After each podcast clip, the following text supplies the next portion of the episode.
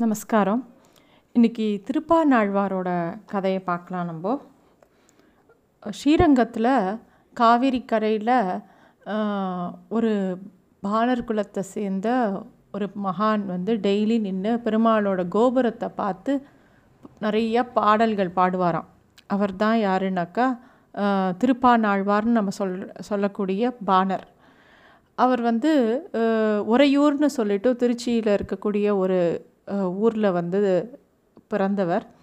அவர் அவர் வந்து பாணர் குலத்தை சேர்ந்தவர். அவங்களோட குல வழக்கப்படி நிறைய பாட்டுகள் யாழ் இசைத்து அவர் பாடிகிட்டே இருப்பார். அவரோட பிறப்பு அப்படிலாம் எதுவும் ஸ்பெசிஃபிக்காக யாரும் சொல்லலை. ஆனால் அவர் வந்து நிறைய பண் பாடக்கூடிய ஒரு மகான். அவர் வந்து சிறந்த பக்திமான். அவர் வந்து ரங்கநாதர் மேலே அவருக்கு அபரிமிதமான பிரியம். அதனால் டெய்லி உறையூர்லேருந்து வந்து காவேரிக்கு அந்த சைடு கரையில் நின்று ஸ்ரீரங்கத்தை பார்த்து அந்த கோபுரத்தை பார்த்து பெருமாளை நினச்சி உருகி உருகி டெய்லி பாடுவாராம். அப்படி இருக்கிற போது ஒரு நாள் வந்து எப்பயுமே ஸ்ரீரங்கத்தில் பெருமாளுக்கு வந்து காவேரியிலேருந்து ஜனம் எடுத்துகிட்டு போய் தான் திருமஞ்சனம் பண்ணுற வழக்கம் உண்டு. திருமஞ்சனம்னா அபிஷேகம் அப்படின்னு எடுத்துக்கலாம். அந்த அது மாதிரி டெய்லி காவேரியிலேருந்து ஜலம் எடுத்துகிட்டு போ தங்க குடத்தில் எடுத்துகிட்டு போவாங்க. இது வந்து ஒரு வழக்கம். அப்போ வந்து பாணர் வந்து டெய்லி கா கார்த்தால் வந்து அந்த கரையிலிருந்து பெருமாளை பார்த்து உருகி உருகி பாடிட்டு அந்த ஸ்ரீரங்கம் மண்ணை கூட நமக்கு மிதிக்க தகுதி இல்லை. நான் ஏன்னா நம்ம வந்து ஐந்தாம் வர்ணத்தினர் அப்படின்னு அவர் நினச்சிட்டு அதனால் அந்த அந்த இடத்த கூட நம்ம போய் எதுவும் தீட்டு பண்ணிடக்கூடாதுன்னு சொல்லிட்டு அவர் இந்த சைடு நின்றுட்டு கரையோரமாக நின்றுட்டு பாடுவாராம். அப்போ வந்து லோகசாரங்க முனிவர் அப்படிங்கிறவர் வந்து பெருமாளுக்கு கைங்கரியம் பண்ணுறவர் கோவிலில் வேலை பார்க்குறவர். அவர் வந்து டெய்லி நித்தியம் பெருமாளுக்கு அந்த காவேரியிலேருந்து ஜலம் எடுத்துன்னு போய் திருமஞ்சனத்துக்கு எடுத்துன்னு போவார். அன்றைக்கி ஒரு நாள் என்ன ஆகுது? ரொம்ப கண்ணை மூடிண்டு பாணர் வந்து பாடிண்டே இருக்கார். லோகசாரங்கர் வந்து ஜலத்தை எடுக்கிறதுக்கா எடுத்துட்டார் படித்துறையில் ஏறலாங்கும்போது பாணர் பாடிகிட்டே இருக்கார். எங்கேயாவது இவர் மேலே பட்டுடுவோமோ? பெருமாளுக்கு எடுத்துன்னு போகிற ஜனம் தானே ஸ்நானம் பண்ணிவிட்டு மடியாக எடுத்துன்னு போக போகிறார் அப்படி போகும்போது யார் மேலேயாவது பற்றக்கூடாதுன்னு அவர் ரொம்ப ஜாக்கிரதையாக இருக்கார். சரி வேறு பக்கமாக போகலாம் அப்படின்னா வேறு பக்கம் யாரெல்லாமோ குளிச்சுட்டு இருக்கா? சரி இந்த ஒரு வழியாக இருக்குது ஆனால் இவர் கண்ணை மூடின்னு பாடிகிட்டே இருக்கார். இவர் எப்படி இல்லாமல் கூப்பிட்டு பார்க்குறார் பாணர் கண்ணையே திறக்கலை. இவருக்கு என்ன பண்ணுறதுன்னே தெரியல. மித்தவா எல்லாரும் கூப்பிட்டு பார்க்குற பாணர் வந்து அப்படியே தன்னை மறந்து பாடின்னு இருக்கார் பெருமாளை பார்த்து. சரி இவரை எப்படி எழுப்புறதுன்னு தெரியாமல் கையில் கீழே இருக்கிற ஒரு சின்ன கல்லை எடுத்து நம்ம மேலே படாமல் அவர் எப்படி எழுப்புறது அப்படின்னு சொல்லிட்டு அந்த கீ சின்ன கல்லை எடுத்து அந்த பானர் மேலே எரியிறார் டக்குன்னு பானருக்கு வந்து முழிப்பதாக இருக்கு. லேசாக ஒரு காயம் பட்டுடுறது நெத்தியில். ஐயோ நான் தப்பு பண்ணிட்டேன் அபச்சாரப்பட்டுட்டேன். எனக்கு தெரியாது நீங்கள் இங்கே ஜலம் எடுக்க வந்தேன்ட்டு. என்னால் உங்களுக்கு ரங்கநாதரோட ஒரு விஷயம் தடப்படுறதா நான் மன்னிச்சுக்கோங்க அப்படின்னு சொல்லிவிட்டு வேக வேகமாக நகர்ந்துக்கிறார். வேக வேகமாக உரையூரை நோக்கி நடக்கிறார். அவர் நெத்தில் வந்து சின்ன கல்லை தான் போட்டால் இருந்தாலும் அது ஒரு காயமாக பட்டு ரத்தம் கசிய ஆரம்பிக்கிறது. லோகசாரங்க முனிவரும் ரொம்ப நல்ல மனுஷன். பெருமாளுக்கு கைங்கரியம் பண்ணுற மனுஷன். அவர் வந்து நேராக கோவிலுக்குள்ளே போகிறார் ஆனால் அவர் மனசும் சஞ்சலமாக இருக்குது நம்ம வந்து அவசரப்பட்டு ஒரு கல்லை எடுத்து அடிச்சிட்டோமோ அது காயம் பட்டுருத்தே நம்ம வந்து அவரை எழுப்புறதுக்கு தானே பண்ணினோம் அபச்சாரப்பட்டுட்டோமோ அப்படின்னு வருத்தத்துலேயே போகிறார் போய் கோவிலில் பட்டர் சுவாமி கிட்ட ஜலத்தை கொடுக்குறார். இப்போ பட்டர் சுவாமி பெருமாளை பார்க்கும்போது பெருமாளோட நெத்தியில் செகப்பாக ஏதோ மினுமினுக்கிறது. அதை பார்த்தவொடனே லோகசாரங்க முனிவருக்கு ரொம்ப திகைச்சு போயிடுறார். அவர் வந்து பட்டர் சுவாமி கிட்ட அது என்ன பெருமாளோட நெத்தியில் ஏதோ சேப்பாக தெரியறதே என்னதுன்னு கேட்குறார் அவர் தொட்டு பார்த்தோடனே அது வந்து பெருமாளோட நெத்தியில் ரத்தம். அது பார்த்தோடனே லோகசாரங்க முனிவருக்கு புரிஞ்சு போயிடுது தான் பெரிய தப்பு பண்ணிட்டோம்.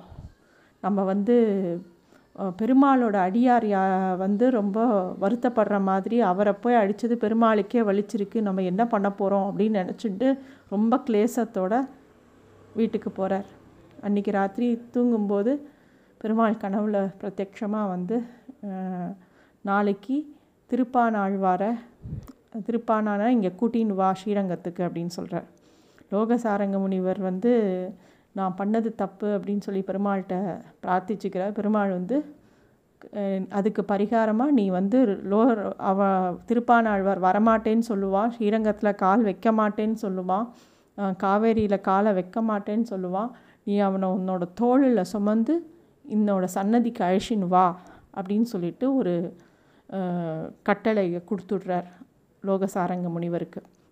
மறுநாள் விடிய காலம்பர கிளம்பி ஓடுறார் லோகசாரங்க முனிவர். திருப்பானாழ்வாரை போய் பார்க்கறதுக்கு வழக்கம் போல் திருப்பானாழ்வார் வந்து அந்த காவேரியோட அந்த கரையில் வந்து கோபுரத்தை நோக்கி பார்த்து பாட ஆரம்பிக்கிறார்.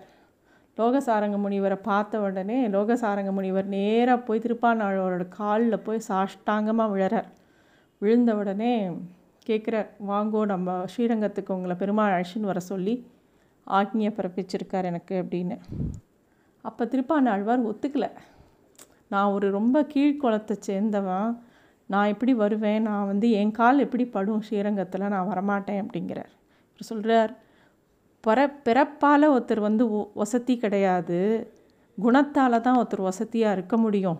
நீங்கள் என்னெல்லாம் விட வசதியானவர் எல்லா குலத்தவரை விடவும் நீங்கள் வசதியானவர். உங்களுக்கோசரம் பெருமாளே வந்து என்கிட்ட வந்து நீங்கள் இப்படி சொல்லுவேல் அப்படி சொன்னால் என்னை தோளில் சுமந்துண்டு வர சொல்லியிருக்கார். தயவுசெய்து நீங்கள் வந்து எனக்காக நீங்கள் என் தோளில் ஏறிக்கணும். அப்போ தான் நான் பண்ண தப்புக்கு அது ஒரு பரிகாரமாக அமையும். நான் எவ்வளோ பெரிய அபச்சாரம் பண்ணிட்டேன். நீங்கள் வந்து நான் வந்து பெருமாளை கூட அவமதிக்கலாம். ஆனால் பெருமாளோட பக்தனை யாருமே அவமதிக்கக்கூடாது அப்படின்னு சொல்லி அவர்கிட்ட ரொம்ப கெஞ்சி திருப்பாணாழ்வாரை சம்மதிக்க வச்சு அவரோட தோளில் சுமந்துண்டு ஸ்ரீரங்கத்துக்குள்ளே நுழையிறார். ஊரில் இருக்கிறவா எல்லாரும் பார்க்குறா பெருமாளுக்கு கூட கருட வாகனம் ஹனுமந்த வாகனம் தான். ஆனால் பெருமாளோட அடியாருக்கு ஒரு மனுஷனே தூக்கின்னு போகிற அளவுக்கு பெருமாள் ஒரு வசதியான இடத்த கொடுக்குறாராம்.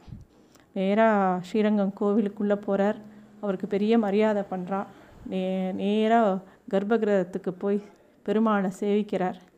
அப்படியே ஆச்சரியப்பட்டு போகிறார் அப்படியே பெருமாளோட திருவடியிலிருந்து ஆரம்பித்து ஃபுல்லாக பெருமாளை அப்போ தான் ஃபஸ்ட்டு பார்க்குறார் பார்க்கும்போது அப்படியே அமுதமாக ஒரு பாசுரத்தை சொல்கிறார் அமலநாதி பிரான் அப்படிங்கிற பாசுரம். அவர் இந்த ஆழ்வார் வந்து ஸ்பெஷாலிட்டி என்னென்னா அவர் பத்தே பாசுரம் தான் பாடியிருக்கார் ரங்கநாதர் மேலே. அமலநாதி பிரான் அடியாட்கெண்ணை ஆட்படுத்த விமலன் விண்ணவர் கோன் விரையார் பொழில் வேங்கடவன் நிமலன் நின்மலன் நீதிவானவன் நீள்மதிலரங்கத்தம்மான் திரு கமலபாதம் வந்து என் கண்ணினுள் உலாக்கின்றதே அப்படிங்கிற ஒரு பாசுரம். அதில் வந்து கடைசியாக அவர் முடிக்கிறச்ச கொண்டல் வண்ணனை கோவலனாய் வெண்ணெய் உண்டவாயன் என் உள்ளம் கவர்ந்தானை. அண்டர்கோணி அணியரங்கன் என் அமுதினை கண்ட கண்கள் மற்றொன்றை காணாவே அப்படின்னு முடிக்கிறார்.